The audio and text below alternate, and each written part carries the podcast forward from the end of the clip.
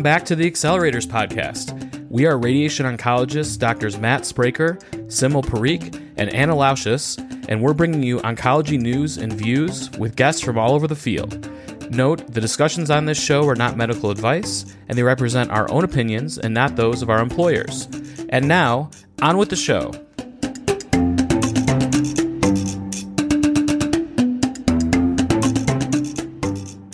Welcome to this episode of the Accelerators Podcast. I'm one of the hosts, Simul Parikh. I'm medical director at Lake Huron Medical Center. Uh, we're going to be talking about uh, the first year out. We have four great um, docs who have been practicing for about a year, and uh, we thought it'd be a great time to, to review the year and see what they would tell themselves a year ago and what kind of note they would leave to themselves uh, before they started practice. And so I'll introduce my uh, co-host, Anna Laucis.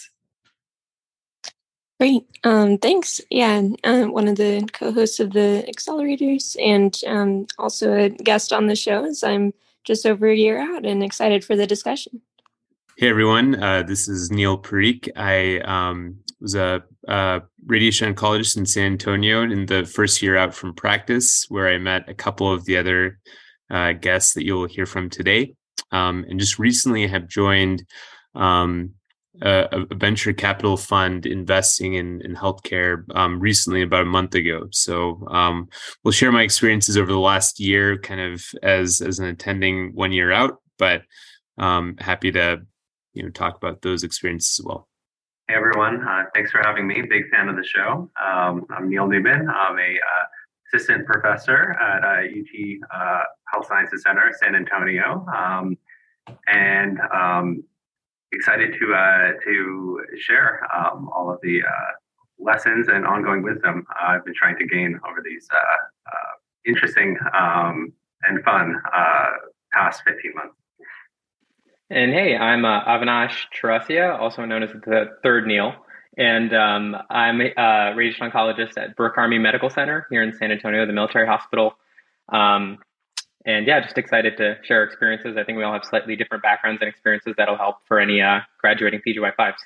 Yeah. Uh, uh, Avinash was referring to a little joke that I'd made a while ago about uh, the preponderance of Indian male Neils in our field. I feel like we've met so many. Uh, we got we got Neil Parikh here. Neil Newman's not Indian, but there's plenty of other ones. And then jokingly, Avinash was Neil, and I was uh, I was Neil for some short period of time on Twitter as well. Um, so yeah, this is this is great because I, I, really felt like I learned the most in that first year, and I wish I could look. I, I could have known all that when I graduated. So I think this is a little gift to our graduating seniors this year.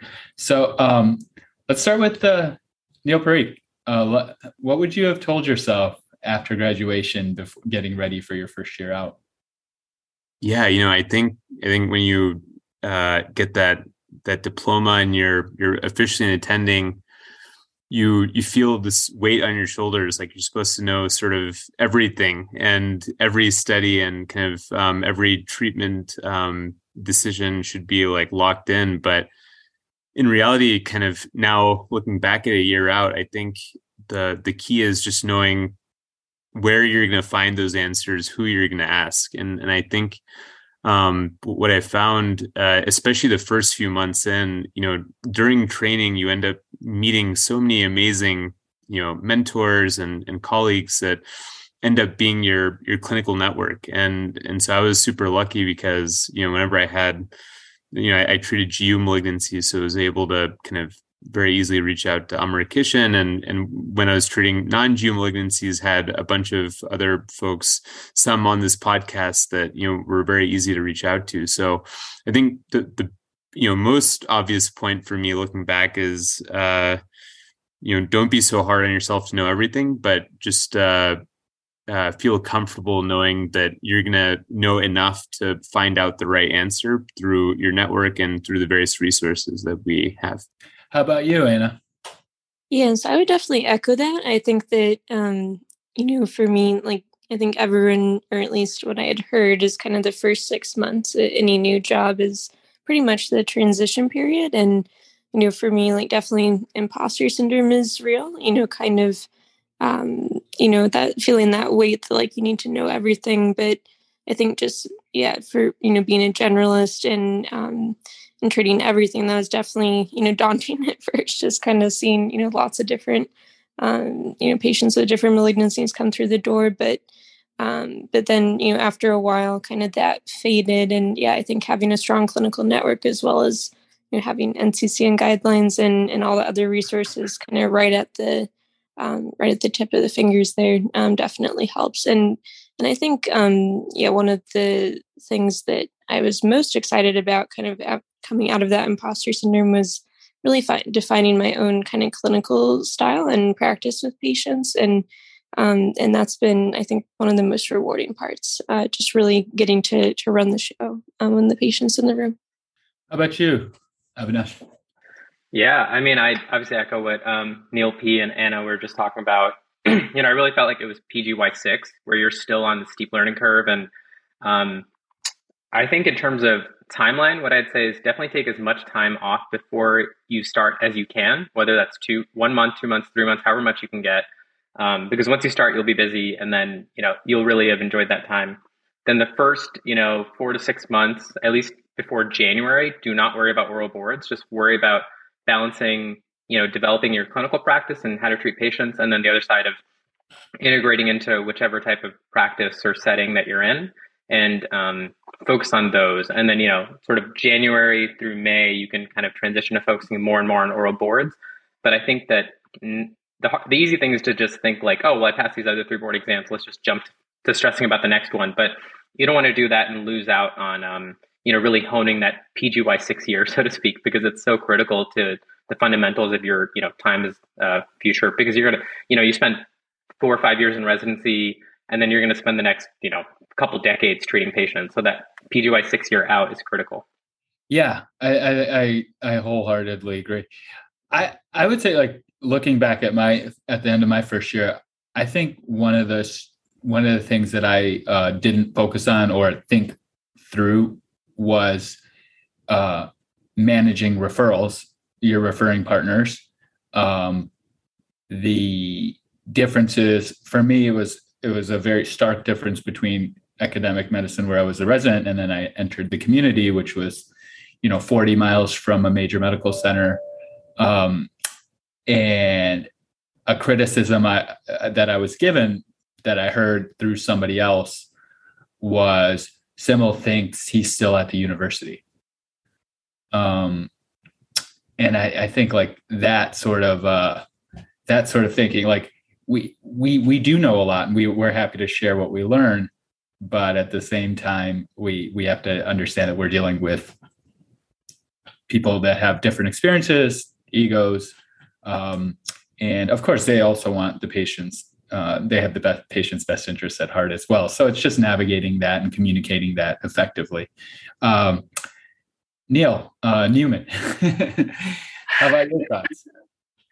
First of all, I would like to address your comment earlier. I always found my thought that I was an honorary Indian in a sense, because though you uh, clarified that, and uh, I'm going to start with just a really quick anecdote that I feel is necessary now. The first patient I ever saw as a third year medical student, she immediately started speaking Gujarati to me because she looked at me, she said, Your name is Neil, and she thought that. So I'll always have that amazing uh, story. I, I, can picture her so perfectly. But um, yeah, a lot of lessons learned over the last, uh, I guess, 15 ish months or so, or 14 months. Um, and uh, it's still still working on it. And I think that um, the first, the, the best advice that I wish I could tell myself is that um, you know, uh, you're so busy as a resident, and, and many of us are uh, do so much as residents. You know, you're you're studying, you're taking physics and bio and learning and uh, learning a lot of information and trying to do research and trying to do well with your attendings. That you think that hey, being an attending de facto must be easier because I'm not a PGY2. I, I know my stuff and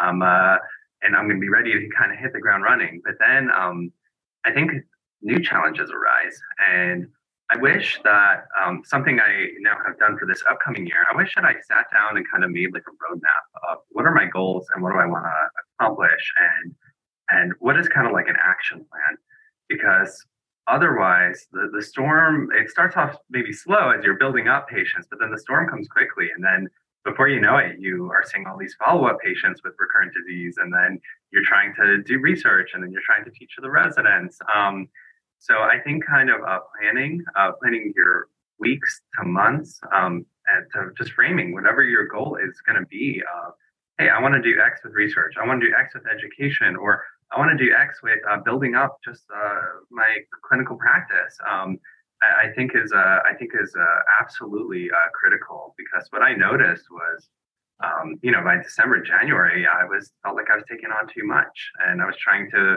to excel in in uh, from the academic side all all three areas, um, and it became a little bit overwhelming. So I think now I sort of have a little bit more of a roadmap, and I wish I took that on. And then um, kind of part two of my advice that the others uh, touched upon as well is um, you are, you're going to learn a lot.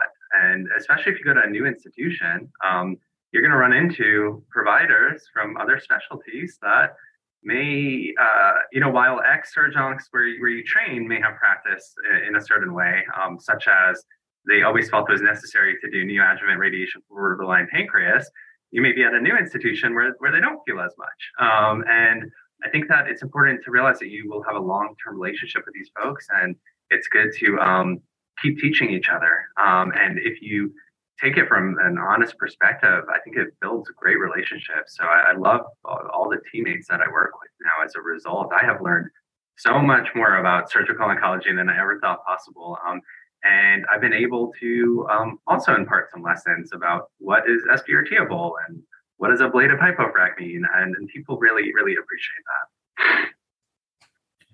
Yeah, I think that's that's the great thing for practices and departments is when you get new blood or you know new grads, uh, the best thing is to partner with them rather than think of it as a subordinate, you know, management type of relationship. But the fact is, like, you get so much from from your younger partners um, and I, I think like that's something I I always felt myself as a young person, but now I'm 12 years out, and now I learn from you guys so much. I do, you know, all all all four of you, I've reached out for cases, and um, I think that that's that's just the transition of your career, and so it's it's it's just great when when you get these new docs that know so much. Um, how about some uh, discussion of some mistakes that you guys have made and that you would want to help uh, fresh graduates avoid.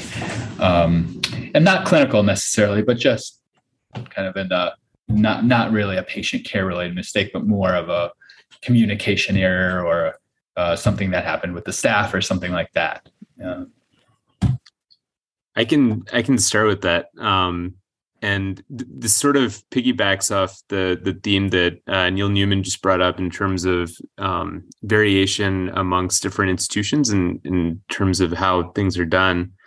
Um, you know, I think as we graduate residency, oftentimes within a given subsite, you know, we have like one or maybe one and a half to two ways of doing things. And so when we kind of go to a center that is used to doing things in a different way, um, I underappreciated the the amount of change required for the therapist, for the dosimetrist, for um, for the nursing, kind of everyone else involved. And so I think when when I first kind of took my job, um, you know, part of what I was hoping to do is build, you know, a robust SBRT program in a place that um, that hadn't been doing a ton of SBRT before. Um, and instead of you know um, kind of uh, rolling that change out over over a period of, of of a couple of months, I think I got a little bit too eager and kind of making you know 10 changes all at the same time and i didn't really appreciate kind of the the impact that that could have and kind of the fatigue that that might cause on on staff. You know we're we're like super energetic and super passionate about making changes and kind of conquering the world and and we're, we're doing it with patient care in mind. Um, but our, our staff also have you know patient care in mind but they're just a little bit more um, rooted in in other ways of doing things. And it's not that one is right or, or wrong but i think um, you know that that lesson came uh, pretty pretty clear to me. And and i also think that once you have spent um, several months, a year, kind of with with the uh, a crew of people, with your therapist, with your dosimetrist, you build the credibility that that you know you often need to kind of make those changes. So in the latter half of the year, you know, we would make so many changes all the time and they were seamless because everyone kind of trusted me and everything was perfect. But in the beginning, I think um, convincing kind of the other folks on my team that we should try out this new thing was a little bit harder than I'd anticipated previously. Yeah, that's uh, yeah. Go, sorry, go, ahead. go ahead. No, I I think um, I would say I I had a similar experience my first first couple years out. This is 2010 when you know Whelan was published in 2009. We're a large breast cancer practice, and all of a sudden, I'm recommending half the treatments that my partners are. Um, which is it, it was foreign to them for one, and it definitely had an effect on the bottom line. Um, and it set us apart. And it, we didn't know whether it would set us apart in a good way or a bad way compared to other people in the community. And so these these kind of implications, I think that you're board, you know, board eligible or board certified, and you know what you're doing. But these discussions are important as a team. And there's going to be times when you have that discussion and you get an answer that you don't really like and it's frustrating. But as being part of a group um, it, it makes sense to to be thoughtful about these types of changes. It's a big deal. Like we we know we know five fractions for us it's fine. We know it. But if you've done 42 fractions for 20 years and your patients have done amazing and yeah. um, they don't need a spacer or they don't need this or that. Uh, it's hard for someone in my chair or someone even old, you know more experienced than me to make that shift so quickly um, and it also affects your bottom line. And so you know these are these are tricky these are tricky things. Sorry avinash what were you saying? Yeah, no, I was going to echo very similar thoughts that, you know, I think you, you have to really focus on kind of those, what is it, the three A's, like affability, availability, ability. And especially I think the first two, like affability and availability, I think are like very critical. And I think, um, I think naturally, you know, learning your clinical skill will come with time, um, and, and, you know, doing that judiciously. But I think the other parts that like Neil P probably learned in business school and can give us all some pointers, but, you know, things we probably never learn enough of in medicine is how to like start. And it's like you know the first year you got to really build your trust and respect and other people have to be able to build their trust and respect in you.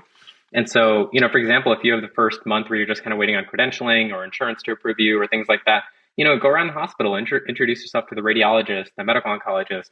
Even if the tumor boards are all virtual see if you can uh, meet people in person you know drop your your business card your uh, phone number give it to every nurse front desk person consultant, anyone possible, even if you think they may never refer you a patient, you'd be surprised how many people, uh, you know, how much that'll help. Because you know, over time, you might find that oh, you're the go-to person that people come to for certain referrals or certain things, and because people know that you're available, they're going to come to you, and then that's going to help. Well, you know, whether you're in private or academic practice, that's going to help you because if you're known as the person who decreases barriers for patients, everyone's going to want to come to you. Um, and that's going to help you and your department. and so don't, you know, obviously like work hard, play hard. Don't stay around at work forever and do those kinds of things. But if you have downtime at work, try to use it strategically because not everything has to be patient care. You know, you can also build a practice in different ways and be open to, um, you know, I found another thing is to uh, not take for granted your network of like young, especially if you're at a bigger place or if you have other young people that are new grads or recent grads at your place just you know build a network with them. They're going to have the best advice for you ask about things that they did because every practice setting is different. And then just do what they tell you to do and just trust in it because they've been there longer than you. Um, and a lot of times i think we come in thinking that oh we know we know the latest and greatest and so we know the best thing to do. Maybe a millennial thing too. But you know be open to the fact that the person with 10 or 20 years of experience um, you know, may have some good reasons for doing what they're doing. And like Neil P was saying, it may be because dosimetry, therapy, physics, it's easier for them to work with that. And at the end of the day, it may be better for a patient safety issue or for a workflow issue, even though you think that, you know, pre-op sarcoma is better than post-op sarcoma, or if you think that, you know, uh, a, a, certain indication for radiation is or isn't necessary, you know, make sure it fits within your institution because that that can come back to bite you over time. Anna? Yeah, I mean, I would echo a lot of that. I would say that I probably was a little bit slow at, um, you know, going out and kind of networking, you know, with the other providers. But uh, the more that I, you know, kind of earlier on, but then I'd say later on, the more I frequented like the um, physician lounge, you know, it led to some interesting conversations, you know, especially with um, surgical colleagues, and um, and that was great. You know, kind of expanded even beyond just patient care issues. Um, so yeah, I think that's really important. You know, especially being in community practice uh, where you know referrals, um, you know, are are really kind of the bread and butter. Um, and then um, yeah, I think uh, also just you know not being afraid to uh, yeah to like ask colleagues for help and and really to rely on the expertise of um, our um, support staff as well. So, uh, like we have excellent dietitians, and they've really taught me a lot about you know how they assess uh, patients and kind of their nutritional needs. Um, so I think just you know seeing kind of every um, team member is really a, a great learning um, opportunity, a great you know opportunity for relationship building as well. Does anybody have any uh, stories about wins, a big win that you had, or something that you thought may not go well that ended up going good uh, because I think there's times uh, in early practice where you're like, what the fuck did I get into? You know, like, and, you know, is this the right job for me? Is this the right situation for me? Um, and then, you know, then you have that great day or that great experience that kind of, kind of makes you think, okay, I made a good decision here, or this is going to help me progress in um, my career or help me choose another path if I'd like to. Yeah, I actually have a, a great one, and then I'll let uh, Neil Newman jump in because I think you're going to as well.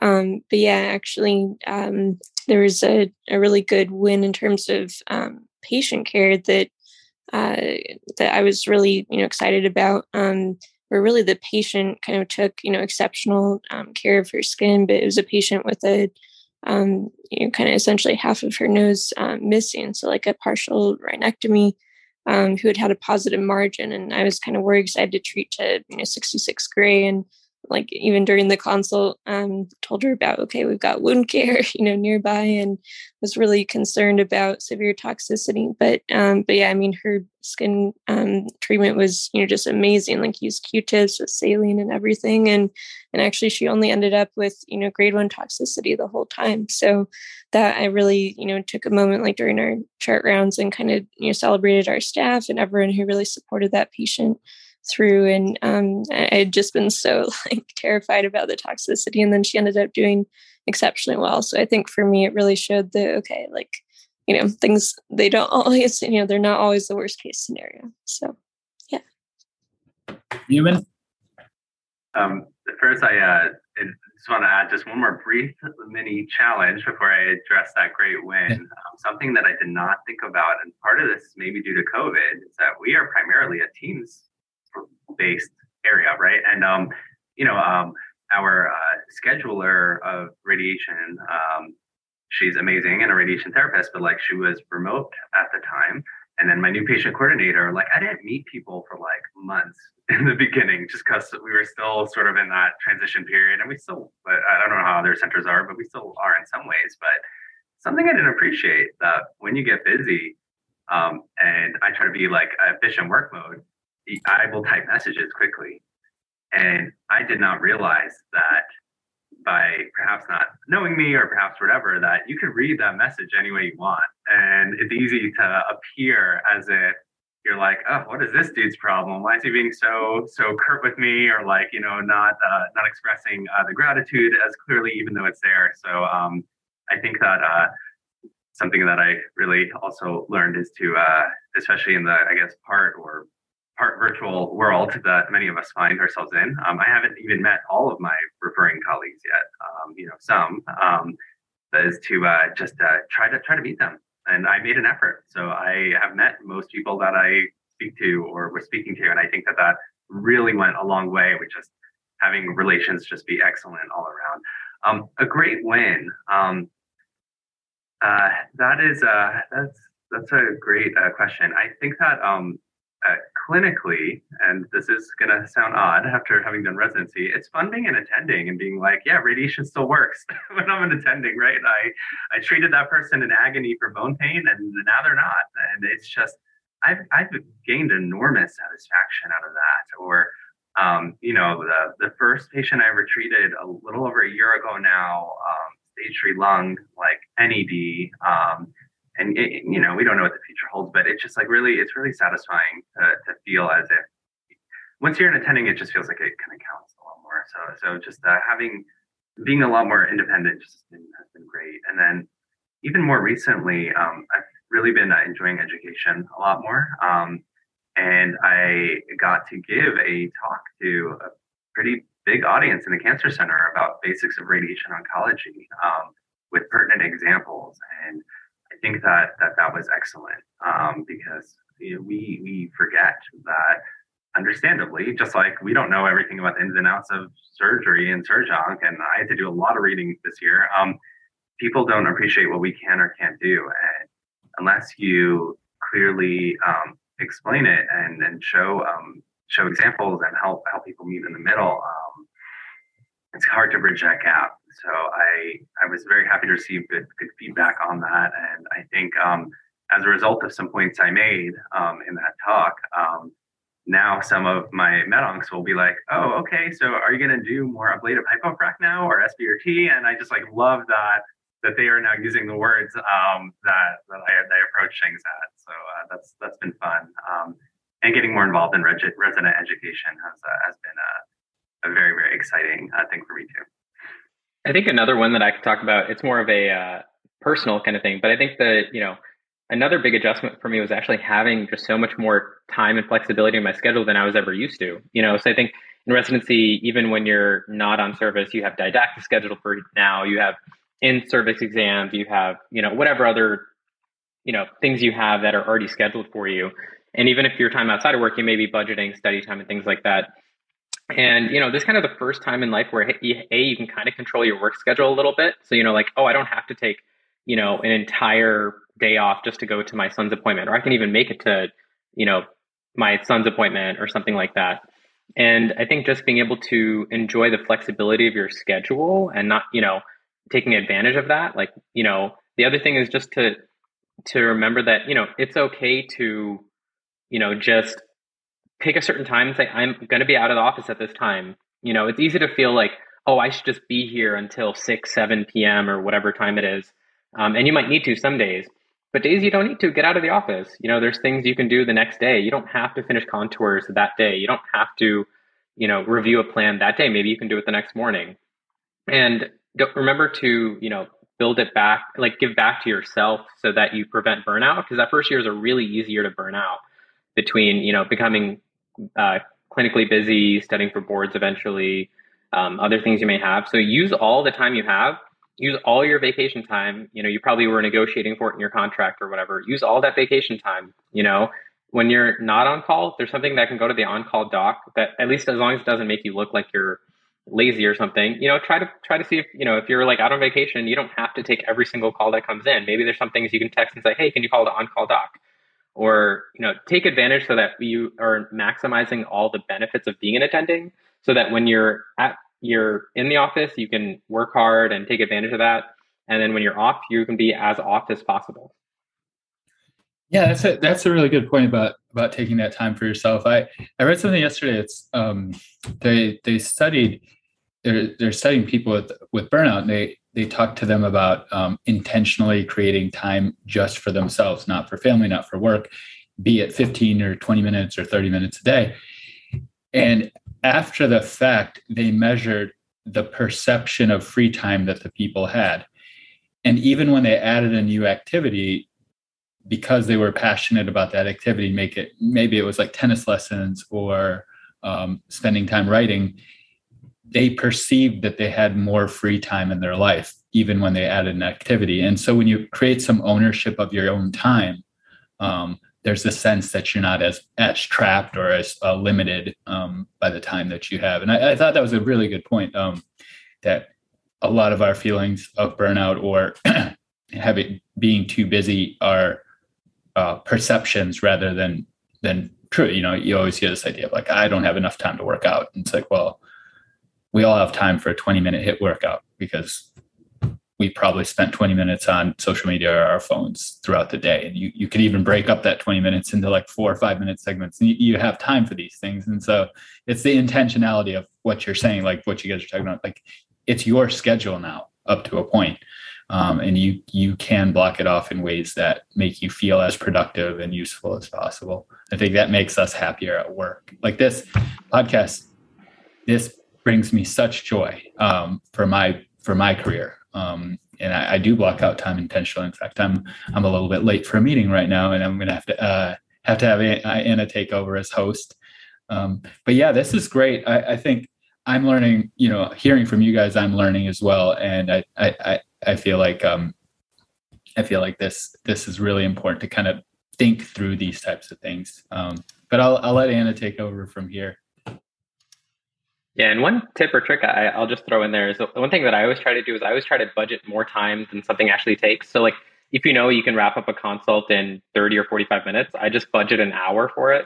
Or if you if you have a meeting that you know is going to take 20 minutes, just budget 30, 45 minutes for it because you're always going to have things you need to catch up on, offline review, treatment plans, catching up on notes, you know, uh, catching up, whatever it is, and or even just like, hey, I need to do five minutes of meditation every day or you know maybe you only need 20 minutes to eat lunch take an hour long lunch and then figure out what you can do in that extra 20 30 minutes that's going to be rewarding for you. You know for me it's like how can i get out of work at like 4.30 or 5 or whatever it is? And so i make my day as you know quick as possible so i can get out. But other people may have different ways of doing that. But you know adjust your schedule so you can build in time to catch up on those things because in our field there's no shortage of things to catch up on yeah, I think that's a really excellent point, and um, you know, either budgeting kind of extra time for you know not necessarily thinking a task will go that long, or as I kind of have learned, is interesting thinking about you know lessons uh, as an attending, but even from like college, where pretty much I was you know super involved and had like you know a ton of things like essentially stacked back to back. You know, looking at my Google Calendar from then compared to um, you know, med school definitely had like, you know, breaks in between things. And and yeah, I think even just allowing time to prep or like to transition from one activity to another um, can can make it feel like, you know, the workday isn't quite as as hectic. And I think that's been one of the biggest changes for me going from your residency to practice is things not being quite as you know back to back um, but yeah uh, interested to hear other perspectives too I like what uh, Simul was saying. Um, that uh, I want to read more about that too. That the more that you kind of insert, the more uh, free that you that you feel with your schedule. I'm uh, trying to uh, practice that a little bit more. Um, I just uh, I am in the middle of reading Atomic Habits right now. If you all have read it, um, great book, and I think that that's also helping me take a, a little bit better habits towards a little bit of of effort uh, can go a long way, which is controlling the schedule. Totally, and and I think, and this is sort of tangential to what we're all talking about, but I think in in some ways, um, one key to a successful sort of professional life is just figuring out like what what things you want out of your personal life, because I think um, during training we all kind of just knew that like there were certain things we had to do to kind of get to the finish line and there were certain parts of our personal life that may have to to be deferred. Um, but now as a lot of us have families and kind of other um, uh, obligations outside of work i think i think like in, in some ways kind of thinking about those first and then working backwards so to avinash's point like you know if you if you know that you want to be at home to to do something with your kids or to um to make it to a, a game or, or whatever event then you sort of have to work backwards and then say okay i'm I need to be out by this time, but I'm willing to work through lunch. I'm willing to kind of come as early as it takes. And if you can show your you know team your employer everyone else around that like you know you're on your game but you just need these aspects of your personal life to be respected. Um, I, I, found that folks are, are relatively reasonable about you know allowing that flexibility Mm-hmm. Yeah, no, those are all you know really great points. Um, definitely that Atomic Habits. I've seen that book around, but definitely that's next on my list to check out. Um, but yeah, I think a lot of what we've been talking about, you know, really gets to this idea of like setting healthy boundaries, and of course, like being in training versus being in attending. There's a big difference in the ability to create those, but but I do think it's so important to you know work towards like a work life balance or work life you know integration I think the work life balance might be, you know, a bit of a myth, but um, but yeah, I think kind of those healthy boundaries, and yet at the same time, um, Neil P, as you mentioned, you know, really um, showing your team that you're you're present, you know, you're there and you're on top of your game, and and really, you know, actively contributing to the team, but yet might have you know certain things that that are you know a priority. Um, but yeah, I guess uh, interested in you know continuing that uh, topic. Maybe Avinash, if you wanted to touch more on that. Yeah, I have something kind of similar. Uh, I think, like in terms of at work too. I think uh, a lot of us are kind of trained in residency to just be yes, yes men or yes women. You know, like yes, I'll do that. Yes, I'll do that research. I'll do that case report that'll be published in the third tier journal with that three thousand dollar open access fee. You know, uh, yes, I'll go on that committee and be the assistant assistant head and you know do all the work, but have no nothing to show for it. And so you know, I think a big part is that even when you're at work, to also uh, definitely say yes to things like new patients, new consults, but also learn to say no. You know, there are lots of committees, research opportunities, especially things that are just open ended and there's not any proven reward to it.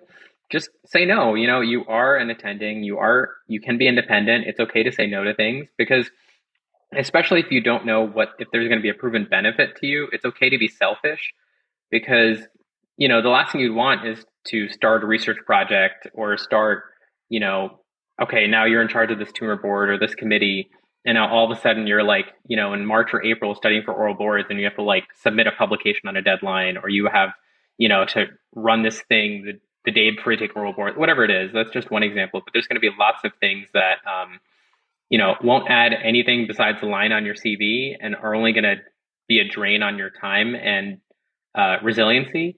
And learning to say no is one of the hardest things because it's really easy for us to just say yes to everything and then wonder why we have 12 hours of work crammed into our eight hour schedule. That's great advice, by the way. I need to uh, take that perhaps a little bit more. But uh, yeah, the first six months, that I think partially contributed was I uh, said yes to everything. Oh, uh, this uh, colleague needs coverage. I'm like, yeah, sure, I'll do it. Like, and then you have double the OTVs. Yeah, I'll, I'll always be the one one here. Or you know, now before I knew it, I ended up on like five committees, and then now my email inbox is is getting larger and larger. So I'm trying to, to learn some of these habits now. Um, you know, I really do wonder sometimes uh, about perhaps uh, some more senior folks in our field that are like chairs uh, and NRG and regional manager and like 50 titles. I, I, do wonder how they do it because even now I'm feeling like I'm needing to do dedicated email response time um, just from from joining a lot of stuff. One one uh, habit that um, was passed down. Um, Dr. Haas Kogan uh, was a visiting professor for us, like probably in our PGY two or PGY three years. It's been a while, but you know, she was kind of talking about like the the things that have been helpful for her. And one thing that really stuck with me is she was saying that like you know you you can find remarkable amounts of productivity even in those like 5 or 10 minute pockets. Like maybe you're in a cab maybe you're kind of going from one thing to another um uh, or like on a flight or wherever. And so just finding sort of creative ways to knock out tasks um, in relatively short periods of time. Because I, I know for me for example like there are tons of emails to to get back to people on. And uh you know if i'm if i'm like you know walking from one place to another it's relatively easy to just quickly respond you know with with uh with your with your headphones in kind of dictating whatever you want to say. So small things like that i think go a long way. And and yeah i think your advice avinash about being able to say no is, is spot on. I think once you find the the comfort and like the the type of role that that you want and kind of what type of doctor and what type of um, professional you want to be, then I think it gives you the confidence to say, like, this is what I am going to prioritize, and this is what you know might be less important. um, even if not everyone is like super thrilled about it in the beginning. The other thing on a clinical side that I felt was I think all of us in residency become amazing at contouring, right? Like we're like amazing at contouring. We can contour anything.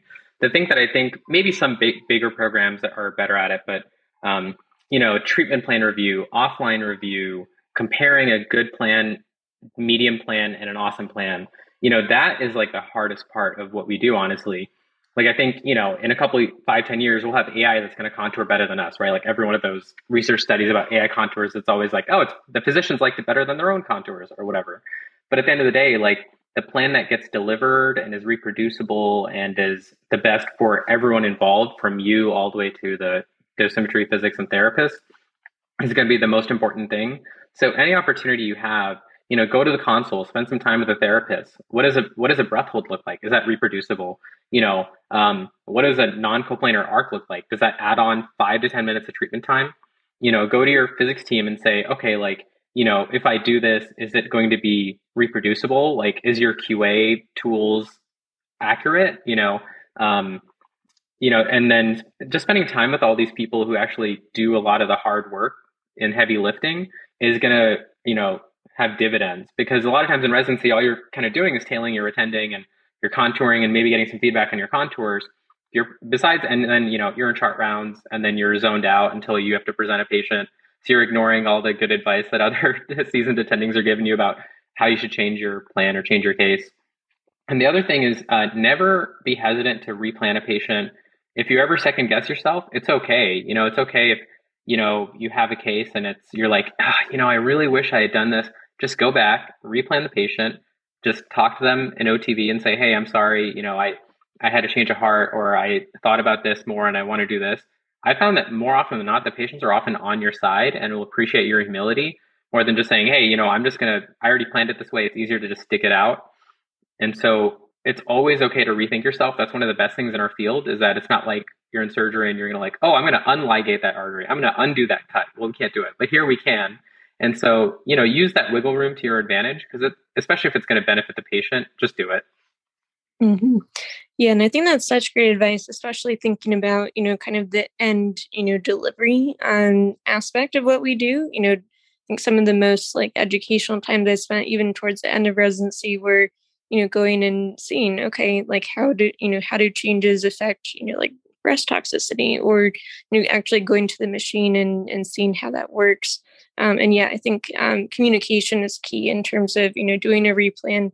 You know, especially you know, kind of explaining to patients that you know it's going to be safer and more reproducible and really in their best interest. That really goes a long way in establishing that connection with them. And and yeah, ultimately that's the goal: um, delivering you know high quality, safe care for everyone. Uh, Neil P, did you have some thoughts? And then Neil Newman.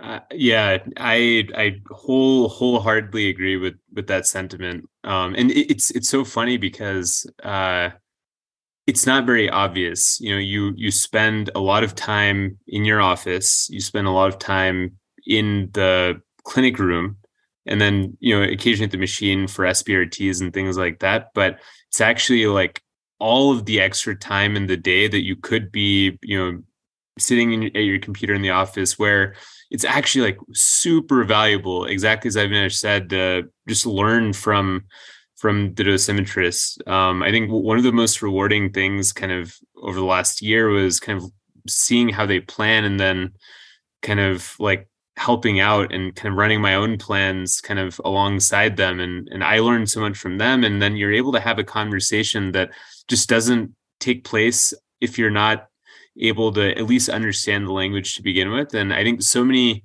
organic ideas come out from people being in the same place. So if you're not like just hanging out with a therapist that typically do sim understanding kind of how the devices are are are molded and kind of hanging out with the dosimetrist there's so much learning about our own field that you know may not be super obvious and and so many conversations about process improvement that just don't happen so i think um, I, I wholeheartedly agree with with that point.